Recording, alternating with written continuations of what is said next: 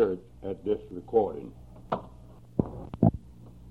The Apostle Paul said that he knew no man after the flesh and that he put no confidence in the flesh, but one of the joys I've had these many years going from one church to another is meeting fine young preachers. Nothing on earth that I treasure more than God raising up young men who are preaching now what their granddaddies used to preach. And that's a step in the right direction. Some uh, liberal criticized Billy Graham and said that he took us backward 200 years. And Billy answered and said he aimed to take us back to the New Testament, and that was good at least.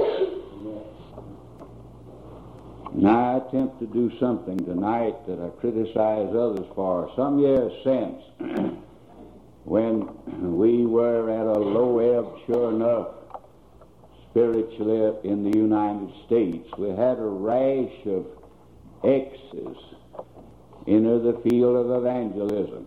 Ex-convicts and ex-con men and ex-pickpockets and ex-movie stars and ex... You couldn't preach unless you was an ex. You know, I sometimes wondered what poor old Paul would do. He wasn't... He never had robbed a bank that got out on him or anything like that. And I didn't like that because I heard some of them and they seemed to glorify what big shots they used to be when they were in rebellion, and we don't like that. But in spite of that, I trust the Lord will be pleased as I seek bring a word testimony tonight about how God did for me what he has to do for every human being if he saves them. God has to cross and crush man's will at the point where his rebellion heads up. And if God wins in that battle, a man is saved. And if the man wins the battle, he'll have to go to hell for his trouble. In the book of the Psalms, at chapter 14 and verse 1, we have our scripture. Psalms 14, just the first sentence of the first verse of Psalms 14. You have your pencils. I hope you'll use them tonight on your Bible, especially if you have before you, as I have, the authorized, or what we call the King James Version. There's people there who translated this version from the original manuscripts have put in this sentence two words in italics. The school children can tell us older people, if we do not know it already, that where you find in the Bible some words italicized, they do not occur in the oldest manuscripts we have. We do not have the original pieces of paper upon which the Bible was written. We all understand that, but to go back way back younger. And in this sentence, they put in two words that make the rest of the Bible just silly. If, as I read now from the authorized version, if this is what the Bible actually teaches, then we just have to throw the whole thing out because if you'll just notice it once, the fool has said in his heart, he's got too much sense to say it in his head, but in his heart, that means the thing that makes him tick. The fool has said in his heart, there is no God. Now, if that is so, then we got no Bible. For if there's one thing that's dead certain, it is that there has never lived a human being until this good hour who did not believe that there was a God. And yet here apparently the Bible is saying the fool, he's different. He said in his heart, there is no God. But the words there is are in italics. And since it is true that God has done two or three things at least for every human being, one of them, He's given them a God consciousness. Men know there is a supreme power. They just know it. They're just like I used to listen to Amos and Andy way back yonder when they were the rage of the radio 30, 40 years ago. And uh, Andy was always talking about a woman's ignition. He meant her intuition. The most powerful argument any man ever went up against was when a woman answers for something she's done and says, just cause. Just cause. You can't do a thing except bow to it. You just, just, just cause. A woman's intuition. Now, a man's intuition, he can't brag about it because it's given him of God, is that he knows there is a supreme being. Now, he may call himself an atheist, but he don't believe it. We read about atheistic communism. Don't you believe a word of it. There ain't no such animal as a human being who actually believes there is no God. But if you read this verse without the italics and, and translate it literally from the original language, it reads like this The fool hath said in his heart, No God for me. As far as I'm concerned, there shall be nobody ruling in my life. Nobody's going to tell me what to do or what not to do. Now that makes sense, for that's a description of every human being that ever lived. Apart from the triumphal grace and overpowering mercy of God, men and women, boys and girls are sending up messages every time they take a breath to the Supreme Being and said, as far as I'm concerned, no God for me. I will not submit to your rule. That cry was first heard in the Garden of Eden when you and I in the loins of our father Abraham in such a way I can't understand it, but the scriptures say that Ralph Barnett had as much a part in it as did Adam and that Brother Parks and Brother Whaley and Brother Barnett and Brother whole lot of you folks out there, we rolled up our sleeves and spat on our hands and attempted to push God off the throne and mounted ourselves, saying we will not be under the restriction of a power from on high.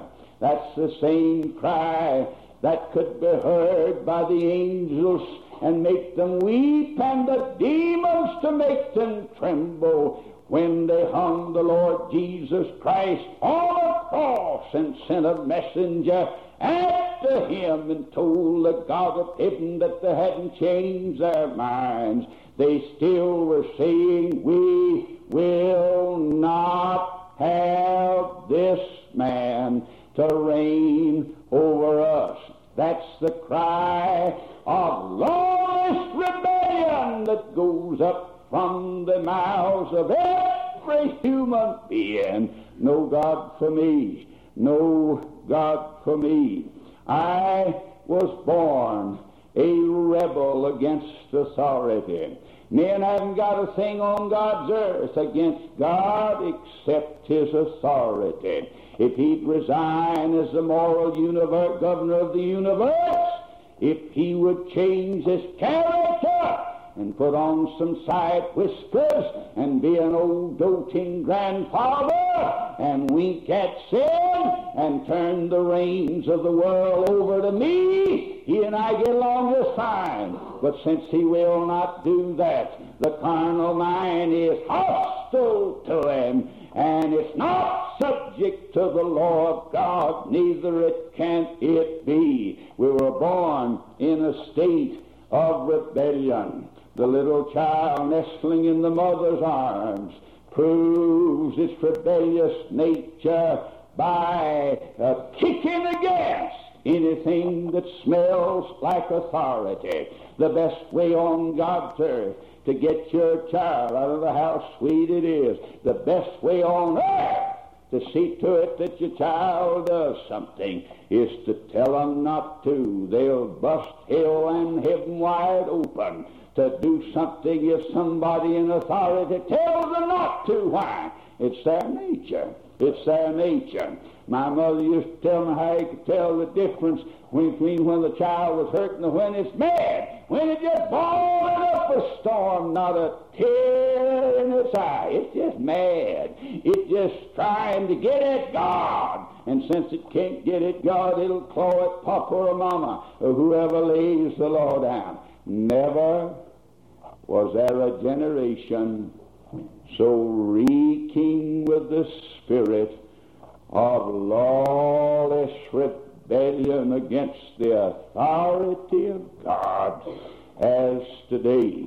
We were born rebels. Now, ladies and gentlemen, according to the Bible, rebellion challenges the character of Almighty God.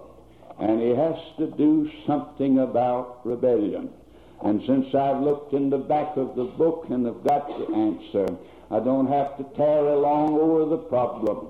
The Bible certainly is crystal clear that the rebellion in every human heart is going to be crushed.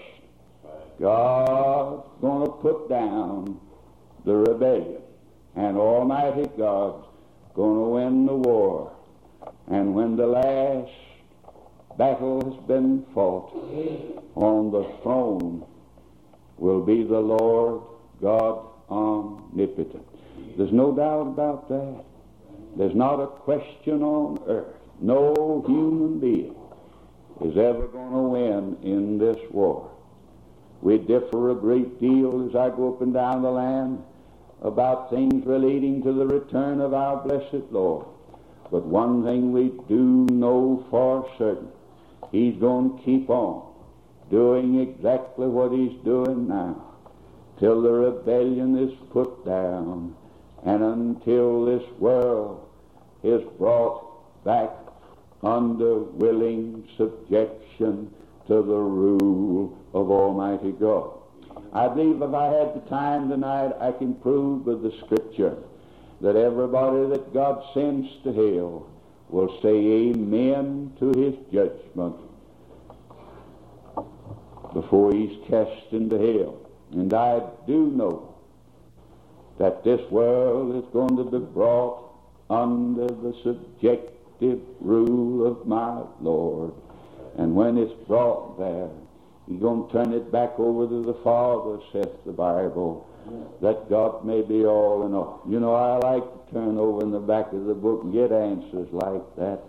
Sometimes in the flesh we get a little weary. I go from one meeting to another, and sometimes have good meetings, sometimes it's bad, sometimes it rains, and sometimes it don't, and sometimes the heavens seem to be closed, and sometimes the showers come, and we just keep going, and sometimes you get a little weary, and you'd like to take out a while, and especially I'd like to be home a while, and, and I couldn't take it. I'm too weak.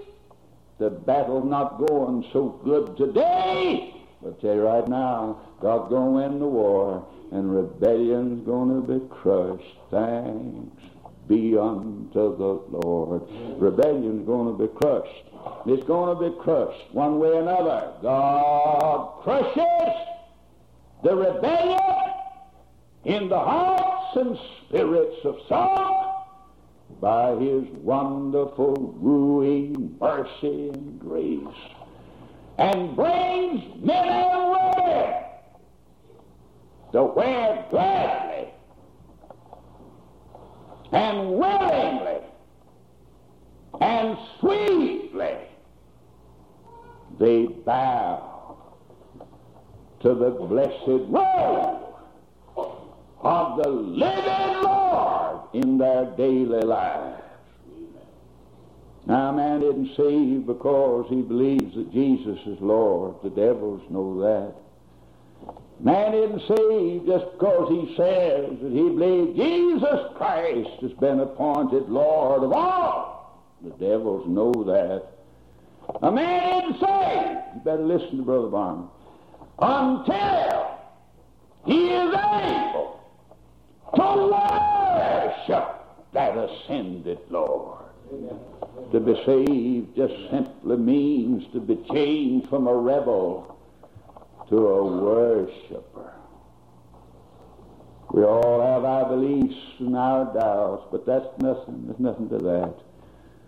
A man's a Christian if by the help of Almighty God he's been able to sanctify the Lord in his heart. And he knows what worship is. If God Almighty, using the means he's chosen to use, is unable to crush your rebellion by his wondrous goodness, his marvelous long suffering, his winsome rule, if he's unable to gain your consent to the Lordship of the Savior, and you're glad bowing off to it and worshiping Him, well, then the Scriptures say He'll make you bow. He'll make you bow. One of the most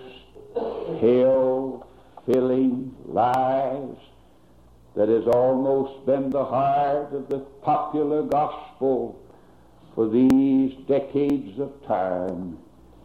And men and women have been assured that they have a choice of whether they'll receive Jesus Christ or not. But they do not have a choice.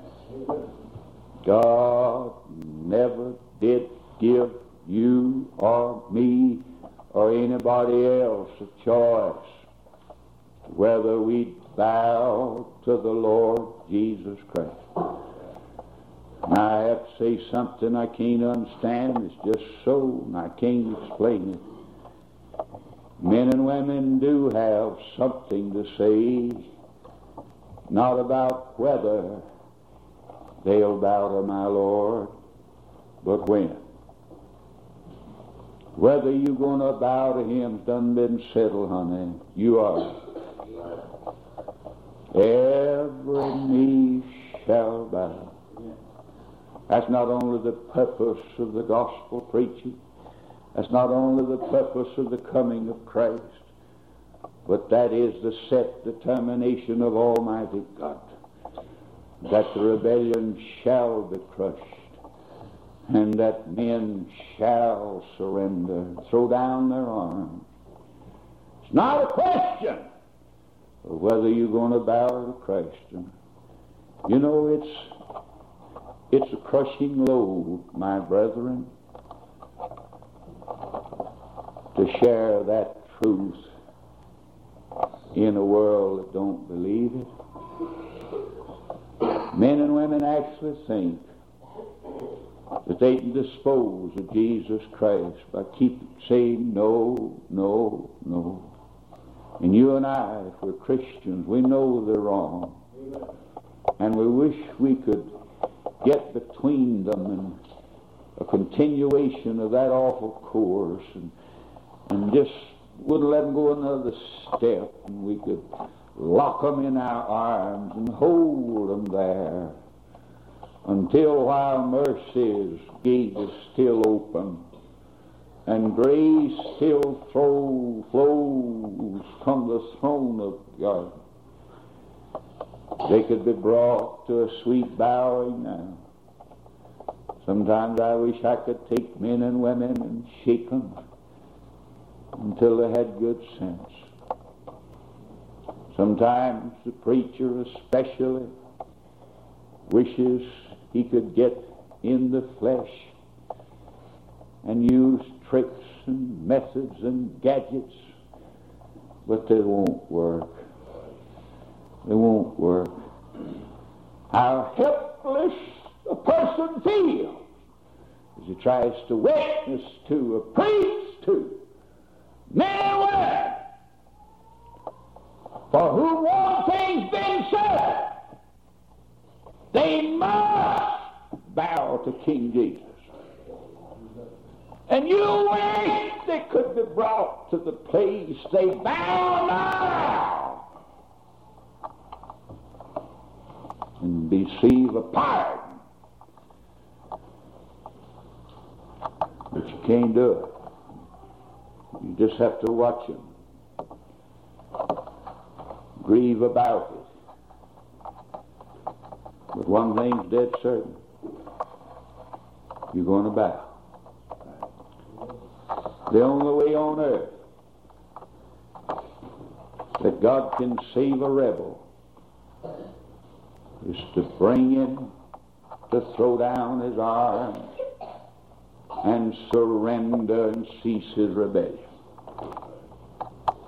If it were true that salvation becomes mine by believing some things, that'd be different.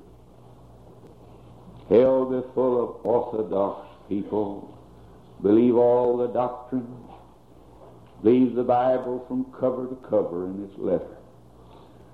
But salvation isn't at the end of believing some things. Salvation is becoming vitally joined to not in this I got saved 30 year ago business, but in a living daily walk with this living Son of God. Amen. The Apostle Paul tells us in the book of Colossians, as ye have therefore received Christ Jesus the Lord, so walk ye in him. And it's foolish talk about having received him if you're not walking with him. The only way God can crush the rebellion in a man's life is to cross him. To cross that man's rebellion at the point where it heads up. You ever have a boil? It comes to a head. And it hurts. And God Almighty has to invade and meet a man where the man's in rebellion against it and cross that man's will and crush it and conquer it. If you can't do that, you can't save a man. I say those words can't. I think from a biblical, something God can't do. He can't save a man any way on earth except by establishing his rule in your daily life. And he can't establish his rule in a man's life till he crushes man's rebellious will. There never been but one question that mounted the hill of beans. Who reigns in your life? You or the Lord Jesus Christ. The devil must be cast out before the Lord's enthroned. My Lord said, You can't in another man's house and set you bind that strong man. The way that God Almighty can bring salvation. It's a wonderful word. It doesn't mean much now. Everybody's saved and sleeping on the road to hell. But salvation in the Bible means to be made whole, and a man whole when he rejoices in being a slave to the Lord Jesus Christ. All this stuff they call salvation, even our fundamental circles now that use Jesus Christ as a doormat to keep them out of hell, not interfere with the way we live. Nothing to that. Nothing to that. Oh, thank God. What many good men, better than I am, but there's as ignorant as all get out, been preaching for 40 years. Thank God it ain't so. I've heard it till it's blue in the face that God will not violate a man's will. I'm so glad that's not so. I sure am glad he violated mine. I sure am glad he conquered my old stubborn will. Ladies and gentlemen, isn't it silly to talk about being saved unless the will of God is the supreme thing in your life? Isn't it silly to talk about salvation that leaves a man still in rebellion against the will of God? My Lord said, Not every one that saith unto me, Lord, Lord, shall enter into the kingdom of heaven, but who? He that doeth the will of my Father which is in heaven. You say that salvation by works? No, sir. That comes from the lips of Christ.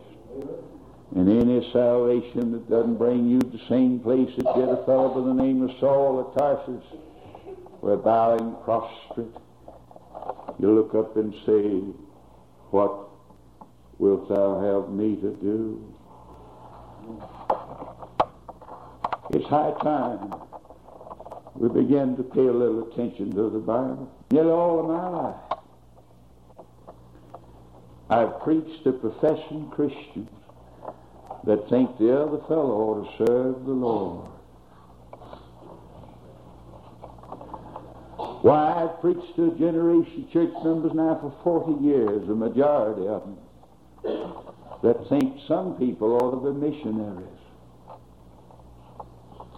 I've preached to people ever since I've been preaching the claim to be Christians and think that the other fellow ought to give full-time service to the Lord. I've preached for 40 years to a generation of church people where we actually had services where people who claimed to be Christians would surrender to do the will of God. My God, if they're saved, they done done that.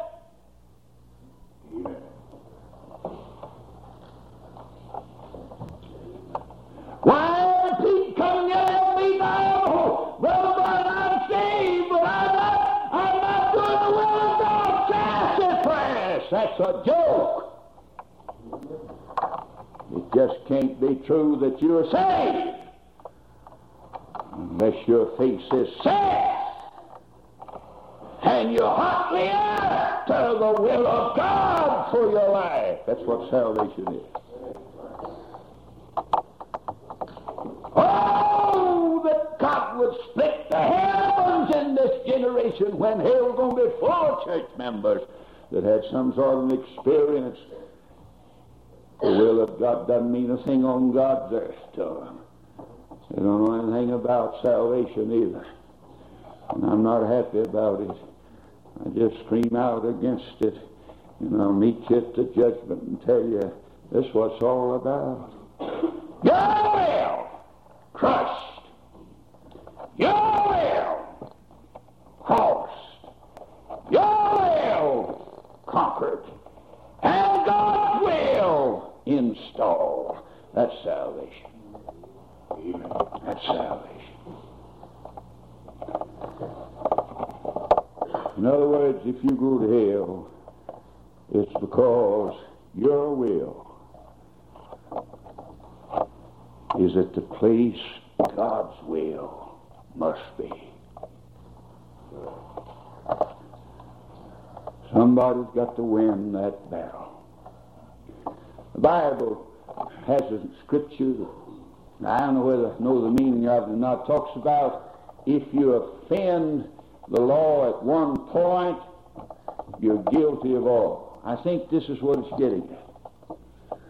I just think that I'm telling the truth now. I do not know whether a single one of you people is a saved person or not. I just have no way of knowing. And so I'm not sitting in judgment or anything else. But it's always true that a man's rebellion against the authority of God, that's what means to be a law sinner, always heads up in one thing. Every rebellion comes to a head like a boar. Every time the Holy Spirit presses these totalitarian claims of Christ upon that man, that thing, like old David, is ever before you. When you see men trembling under the of the Holy Ghost and yet they hang on for dead life, it's not a matter of ignorance. It's a matter of a stronghold in their life they're defending and not willing for it to be destroyed. None of us is perfect and don't see any angels' wings. But I'm telling you right now, when the man or woman, boy or girl signs a peace treaty with what that whatever it is about your life, that one thing you sign a treaty of peace with that, and you're a dead duck.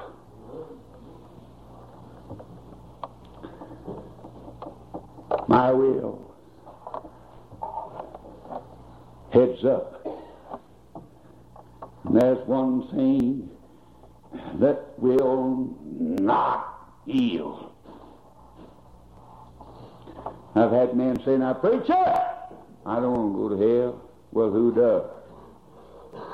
They said, Preacher, I want to get saved sometime. But I'm not ready now. And they're telling the God's truth. There's something in their life. They are not ready for it to be dethroned. And that's the reason they're going to split hell wide open, not because they're ignorant, That's it. That's it. On the way your rebellion is. Where's it head up?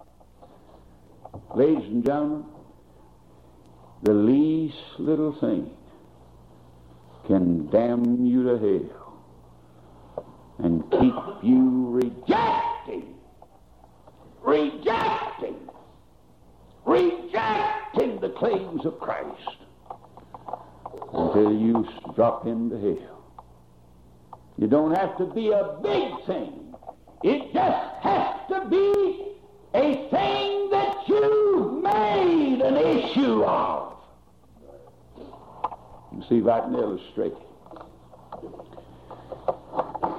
In New Orleans, a man said to the pastor, I want to be saved. I'll never walk that aisle.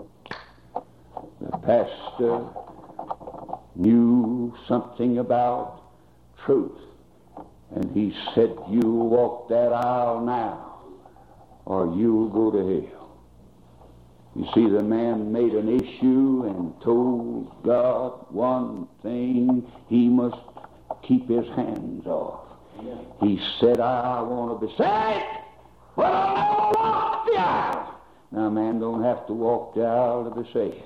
But for God's sake, don't ever tell God you won't. Because he'll bust you and he'll crush you at what you said you wouldn't do, and you'll do it. Or you'll split hell wide open over a little thing. A woman over here in West Virginia woke up the pastor at midnight and brought him over brought had had him he went seeing here they came woke me up about one o'clock in the morning made me mad he's a boo-hooing around and she said I just can't sleep at night and she said oh I'm awful shape ever so and I want to get saved but said uh, uh, my, my, my, my, my brother's pastor of another church and uh, if I if I if I got saved and, and got baptized and break my brother's heart, said I'm just not gonna do that. I said, please leave, sister. I'm afraid this house will burn up. You'll be pitched into hell and scared to death. She is telling God she wouldn't be baptized. Why I was brought up in a generation of folks and now, honey, we're not talking about joining the church. We're not talking about being baptized. We're just talking about being saved. Sass their prayers. Somebody says, now I tell you what, I won't be saved. I won't go to hell, but I ain't going to be baptized. You'll be baptized or you'll split hell wide open if you make that an issue with God. That's right.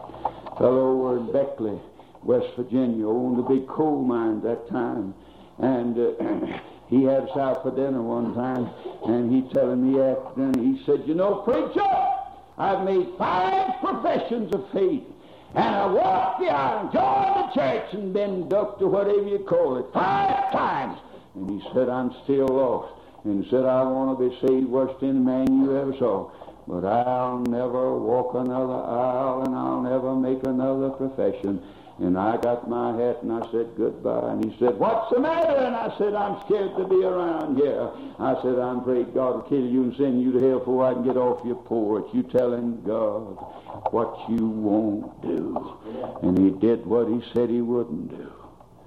You just can't tell God there's anything on earth he can't touch. Ladies and gentlemen, it's silly, but rebellion always heads up at one place, and it'll be crushed at that one place, and your rebellion will die over that issue, or you'll never be saved. You'll never be saved.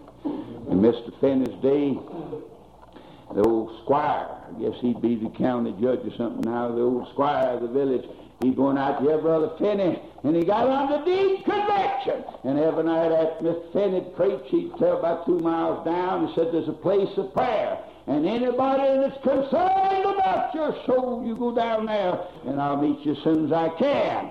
And the old squire, he reasoned like this. He said, now, a fellow don't have to go to that place to get saved. Well, that is right. Of course he didn't have to. And then he said, I'm going to be saved, but I'm not going to go to that place. Oh, you see, his rebellion is heading up over a little thing like that. You see, you see, what he said was so, but he made an issue out of it and told God what he wouldn't do. That's rebellion. That's your rebellious heart dictating to God instead of submitting to Him. And the old boy, he come to him, Mr. Finney, he wouldn't go to the place of prayer, and he got in an awful shape, and he'd go home, get down on his knees in his bedroom, he'd just pray up a storm. Nothing would happen. Nothing would happen. Nothing would happen. He'd keep going here, Mr. Finney, and he'd go home, and he got in a terrible shape. And one day it came a cloud burst of rain, and this old boy decided he'd show God how humble he was and how much he wanted to be saved. So he went from the meeting, and his big old mud hole right in front of the old squire's house. And he got on his knees right there in the middle of the mud hole and just prayed up a storm. Nothing happened. And finally got up out of the mud hole and went where he said he wouldn't go. And God met him. God crosses a man's will at the place that will shows its rebellion against the all-out authority of Almighty God in your life. And if he doesn't break you there, he'll have to break you at the judgment and send you to hell. But break you, he will. With me, my rebellion headed up over one thing. I think yours does too.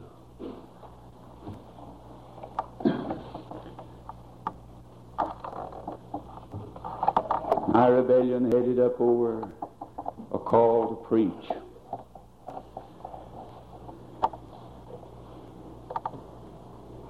I was willing to do everything except the will of God for my life. I was reared in a godly home. When I was six years old, I quote ten times more scripture than I can now. He Used to bring me up in these sword drills. You know what they are? Memorizing, turning the scripture. Every time the doors of the church opened, Paul and Ma and us kids were there. When I was ten years old, I made profession of faith, and they baptized me. Eleven years later, before I was saved, everybody told me I was saved, and I suppose I was. Until I got up about 15 years old, I went to college. And I found out I wasn't saved. How? I had no supernatural power in here. Why I got into college life, even in a good Baptist school, there's plenty of hell going on there. And I found, you see, people tell me it's hard to live a Christian life. But the Bible tells me it's not hard to live a Christian life. It's utterly impossible for anybody to live a Christian life. And the Bible says that old Rothbarn has got to have somebody living inside of it.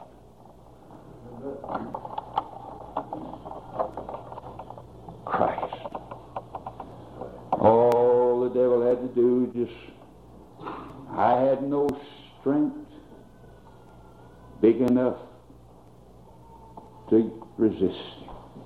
You haven't either, unless Christ lives in there. And this is usual case with a person that's been talked into a profession of faith and all that business to find out nothing's real. That's pretty hard.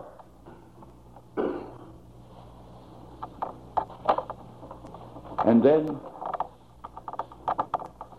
something began to happen to me. When I was 11 years old, missionary called a missionary. I maintain any saved person a missionary. He just happened to be a saved person that is serving the Lord over somewhere, you know. But he came to town. And he sort of straightened our community because we was all a bunch of church members living like the devil and hoping to keep out of hell, not sure. And we ain't caring about the will of God, didn't know nothing about it. You know what I'm talking about. This, he of peculiar fellow, fellow serving God. He sort of stick out in this day of so-called Christianity. And when he got through preaching, it wasn't scripture, but he did it anyhow, and he had to stand and sing, and he said, I wonder how many people are here tonight that would like to make a vow. See, in the language of the old song, I'll where you want me to go, dear Lord. I'll be what you want me to be, and so forth. Well, that sounded good to me, brother. And before I knew it, by some power, here I skedaddled. And I told that fellow I would. I just as sincere as I could be. I wasn't saved. The fellow had sense enough coming out of the rain. He'd have sense enough to take a proposition like that up, wouldn't he? I didn't know I wasn't saved. But that sounded good to me. If this is God's world, me like to have this place on God's earth. Fellow could be in God's world.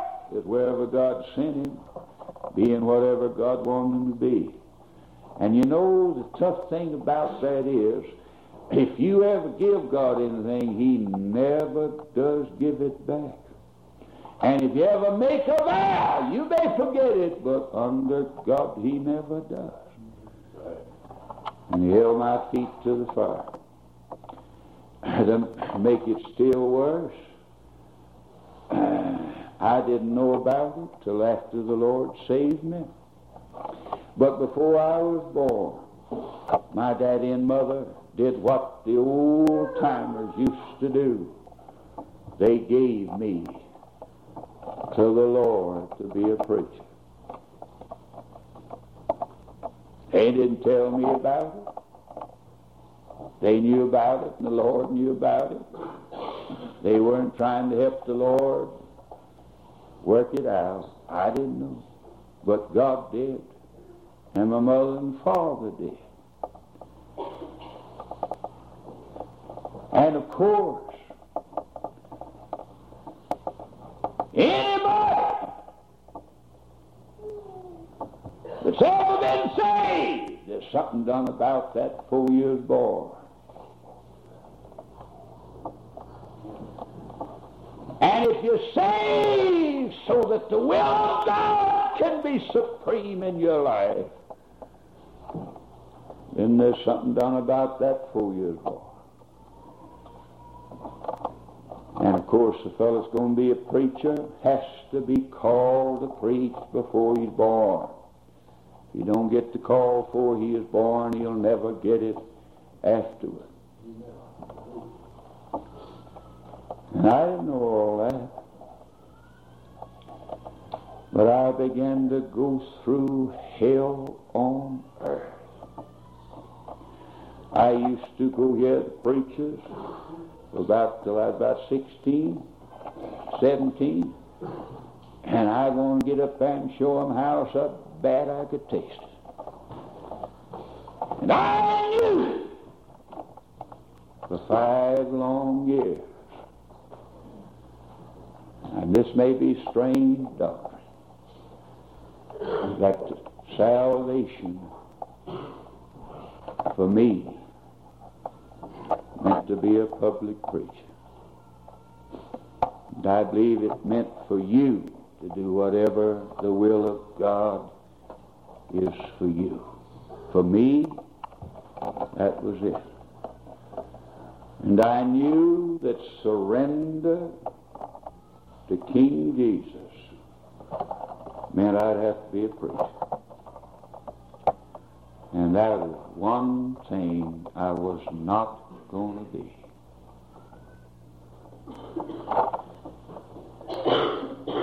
In my junior year in college, I received the promise of a scholarship in the world's leading law university, enough to pay all of my bills. And I was approached by the head of the greatest civil law firm in Texas that when I got out of law school, I'd come into their firm. And I loved the law and do to this day. Something fascinating about it. And I wasn't going to be a little old ragtail, one gallus preacher, I'll tell you that. And so I did what it seems like that most of the professing Christians have been able to do. I couldn't get the job done. I tried to get God to save me without throwing down my rebellion. But it just won't work. You just can't do it. You can call yourself Christian till you split hell wide open. Until this matter of your rebellion, where its heads up is Christ, there's no salvation. And for five years, I tried to get God to save me. And every time the conversation come up, this same that was ever before me. Ever before me. Ever before me. You know it sounds silly, but some people going to split hell wide open because of a ten cent sin. They make it an issue. And they say, I will not surrender. And I don't care how little it is. That's where your rebellion heads up. God don't crush you, you're gone. I know what it is to pray and cry and seek everything else. That's the reason I don't have a dime worth of confidence in all this stuff they call getting religion today, that they switch the jaw, chewing gum one jaw the other, and make some sort of motion, cry a little bit, and call it salvation. No! This will of God business stares in a man in the face. Are you willing for the will of God to be done in your life? That's salvation. And now what? Well, a man's got to have some peace. Man got to have peace. I never have opposed drinking whiskey. Why, as the average unsaved man or woman, boy or girl today, I'd stay about three fourths tanked up with booze all the time. At least you could sleep at night. Because you, you know, you know, if God don't send a revival an hour a day, this whole country is going to be one giant insane asylum. People's nerves are so raw now. Everybody got to take a pill to go to sleep and another to stay awake. It's a sign on God's earth how near the ragged edge everybody is just exploding. Why? Brother, the only thing that'll give you real peace and soothe your nerves is a good dose of the Holy Ghost. Amen. And the next best thing to it's a bottle of booze and I'd have one or the other, so help me God. I wouldn't live the way people live today, snarling and grasping and grunting and groaning and can't sleep and can't do this and can't get along with each other. Why?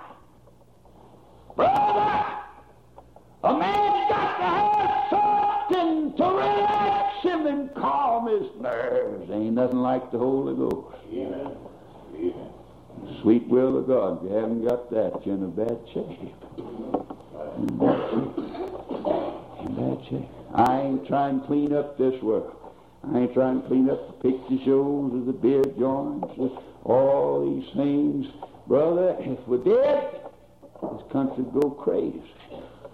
Ain't got God. Ain't got nothing to give them peace, nothing to give them rest, nothing to relax the old body. They haven't got the Holy Ghost. You take the booze and all this junk away from them, they go crazy. And idiots can't be saved. I've seen some drunk saved, but idiots can't be. That may sound like false doctrine. You can shoot if you want to, but ladies and gentlemen, you better listen to me. A man's got to have something help him so he can sleep at night, do his work by the day. Woman got to have something to take care of the children.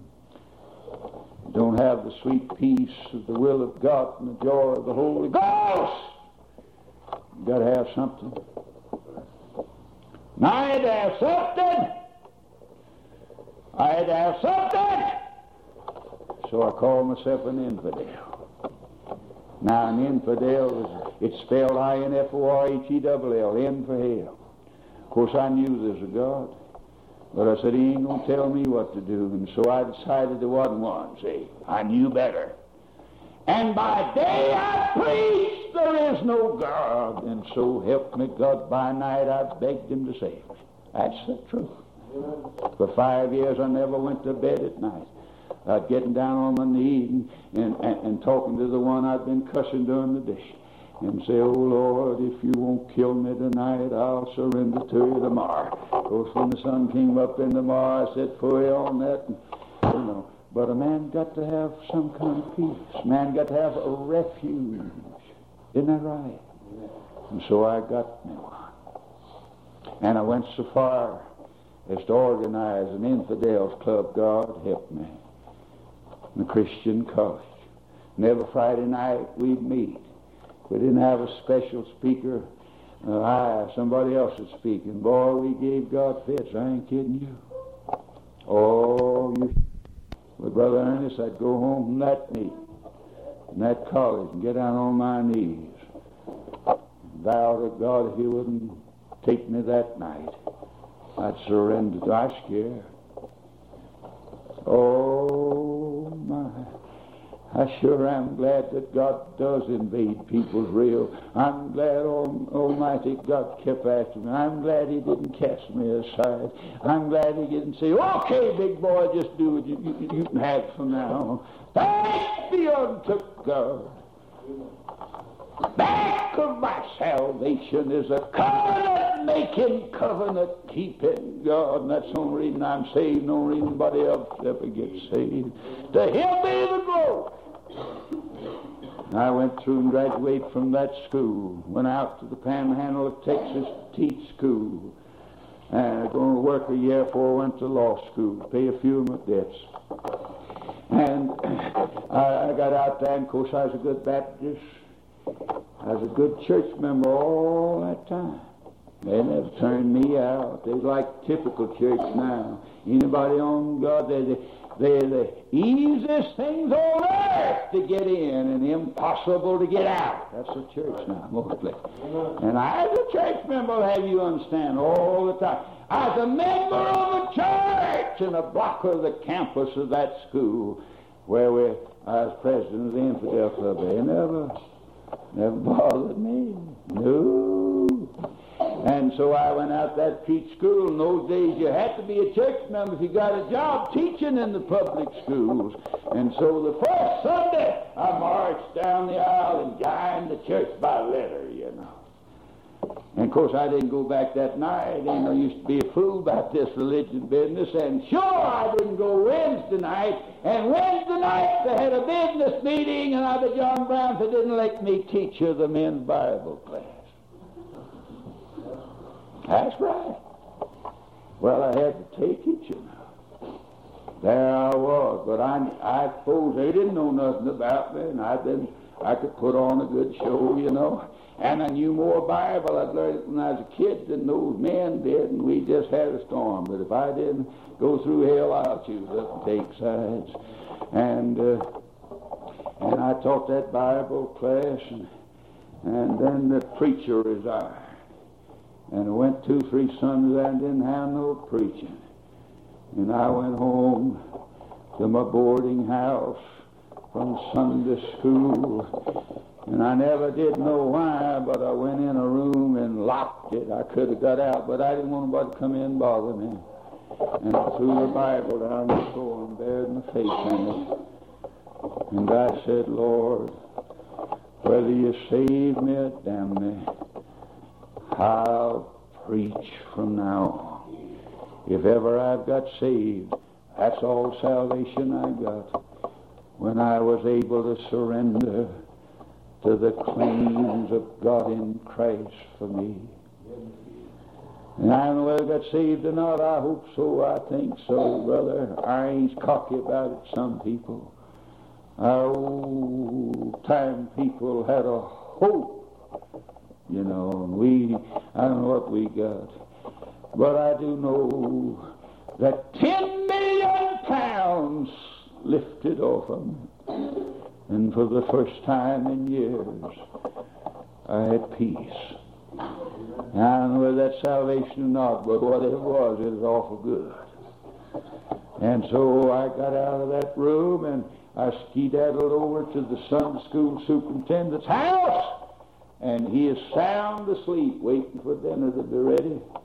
And some of his kids had the old-fashioned Victrola playing about 100 miles an hour, and he's asleep in a storm. And I went in with my wonderful news. And they turned that thing off, and I woke the old superintendent up. And I said, Brother Muggs, I've come to tell you God saved me, and I want to preach next Sunday.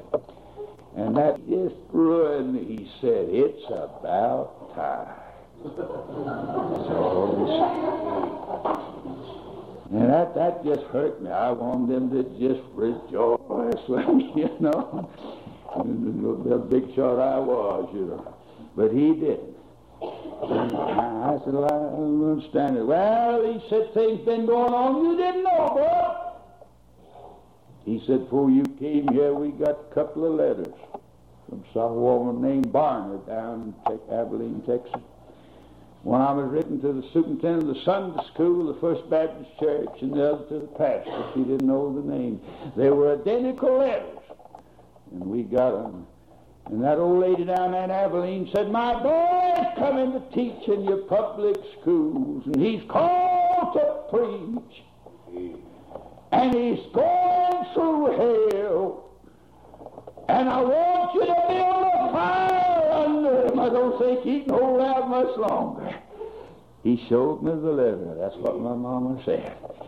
And the old superintendent said we got with the deacons and the pastor, and we framed up on it. We know, knew it wasn't exactly according to Hoyle, but we took a chance, and we decided we'd build a fire you and said we elected you to teach the men Bible class, and said we've been meeting once a week and begging God to pour cool oil on the fire and flush you out. Flush you out. Oh, beloved, as God is my judge,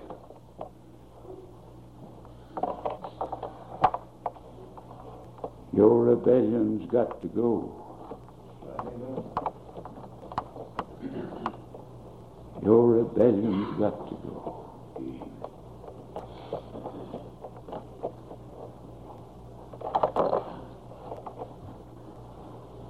Let's have no more of this claiming to be friends of bloodstained Jesus when we got a shotgun pointed at his very heart, saying, I will not have you to rule over me.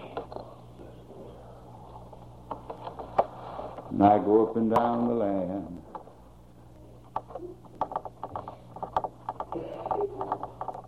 And I believe I tell people the truth when I say this. Don't wait.